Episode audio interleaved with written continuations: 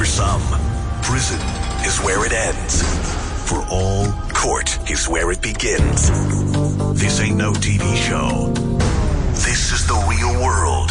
And this is what's happening at the courthouse on KFM Mornings with oh. Ramiz. All right, if you've never heard this before, this is where Ramiz goes and he patrols the steps of the various courthouses of the Western Cape.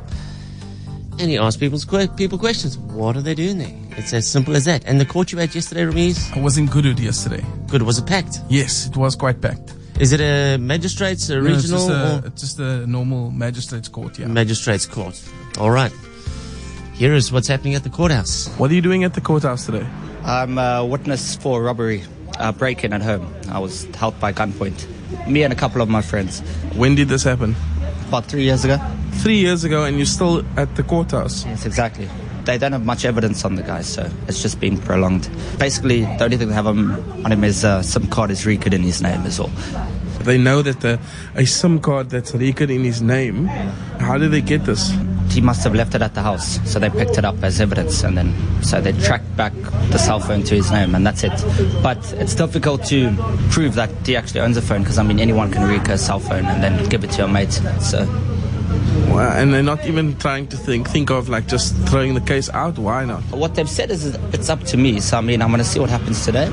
So I must talk to the prosecutor, see what they have, and then I'll go from there. I decide whether I want to drop it out. Personally, if, if it was me, I wouldn't actually drop the case because I mean, you know that, that that's the person that robbed you. The, the thing is, I don't, you see, because they're obviously wearing masks and whatnot. So I have no idea, because it could just be a random guy. That's why I want to see what evidence they have, and if that's it, then I think I'm just going to drop it, you see. Thank you for your time, sir. No worries, have a good one. What are you doing at the courthouse today? I'm here to finalize a court order for my daughters. I need to get primary caregiver. They, I was um, appointed interim primary caregiver since last year September due to um, abuse. My ex-wife abused my daughters. I've been taking care of them without maintenance, without funding, nothing from her side.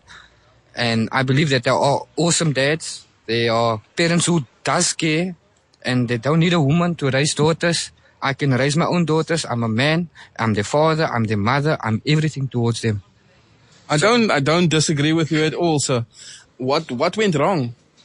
If you have a 12 year old child and to see the misconduct of the mother, I don't want to go into detail. I still give her that respect that she's the children's mother.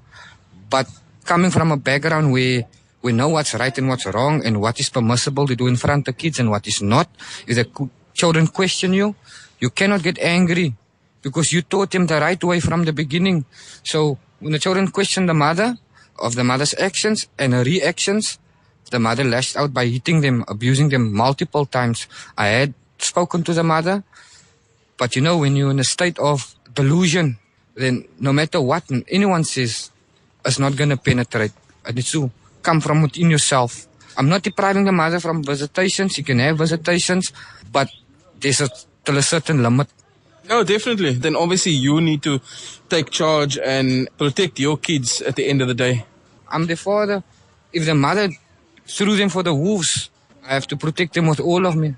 It's always just for the best interest of the kid. Of course, I mean, the daughters, you see the world out there now, children having children. There is no order, there's no respect. When I was younger and I backchatted to a grown person, they go and complain by my mom or by my dad, I'm gonna get a moersepak. Kids of today, they have too many rights and parents are not. Oh, oh, to be honest with you, I'm I'm gonna disagree there. The kids must have rights, yes, but don't abuse those rights. That's what I'm getting to. You shouldn't abuse those rights. But it's our responsibility as parents. So we must raise them in a decent manner with integrity and respect. Because if they don't have respect, integrity and honor, then we just creating chaos. I I definitely agree with that. I hope that uh, everything goes your way. I mean, it looks like it's going your way, and uh, and that you become uh, the primary caregiver for your kids. Yeah, hopefully, God willing, we make dua, we pray. It's been a tough year, divorce, the, what the kids going through, it's counseling, it's psychiatrists, it's for two years, the kids' life and my, my own life has come to an halt. But you know, I see the light at the end of the tunnel. I hope it gets settled now. Yeah, me too. I'm tired of fighting. All the best, sir. Thank you very much for your time. Sure, that sounds like it's been a long, drawn out thing as well for you, man. It was so nice to hear him laugh there at the end, Ramiz. Mm, like relief almost. it's almost at the finish line. Yeah, yeah, definitely. And also shout out to all the good dads out there holding Yes. things down. We see you. Not easy being a single parent. Yeah. Sure. Nope, not at all. We've uh, spoken about this before. When you have the kids for the weekend. Now, you're speaking like as if I'm divorced. yeah, I have the kids for every second weekend. Dad's like- happily married, everyone. No, like when my wife goes away, we've been through this. When she goes away, like to Joburg for three days, I'm like, oh my goodness. This, this is organized chaos. Uh-huh. Um, John from Brackenfell, good morning. Good morning, Darren. Good morning, team. Hi, John. Cool. John wants to tell us um, a, a weird thing that he was dragged to court for. And Yes. what have you been dragged to court for? What's happening at the courthouse? um, at my courthouse, it's a bit, bit strange. Um, I've been dragged to court for basically playing outside with my son. Um, passing a rugby ball, passing a soccer ball. Apparently, I am harassing my neighbor by doing so. Do you live in, in do you live in in a state with one of these homeowner dragon homeowners association dragons? No, I actually live in a cul-de-sac. Um, so basically, the, the the our houses are very close knit, and the safest place for our kids to actually to play is just outside the door, Yeah. inside our roads, because of the cul-de-sac. It's it's uh, managed by one entrance, so you can actually see when cars are coming in and out. Yes. So for from my my neighbor's point of view is that my son is apparently kicking the ball willfully against the wall and Wow. irritating her. Oh, Those are soccer goals. No matter whose wall it is, those are soccer goals. Uh, the, the weirdest thing is it only happened like once or twice. Maybe that is uh, uh, apparently the most that I can that I can count.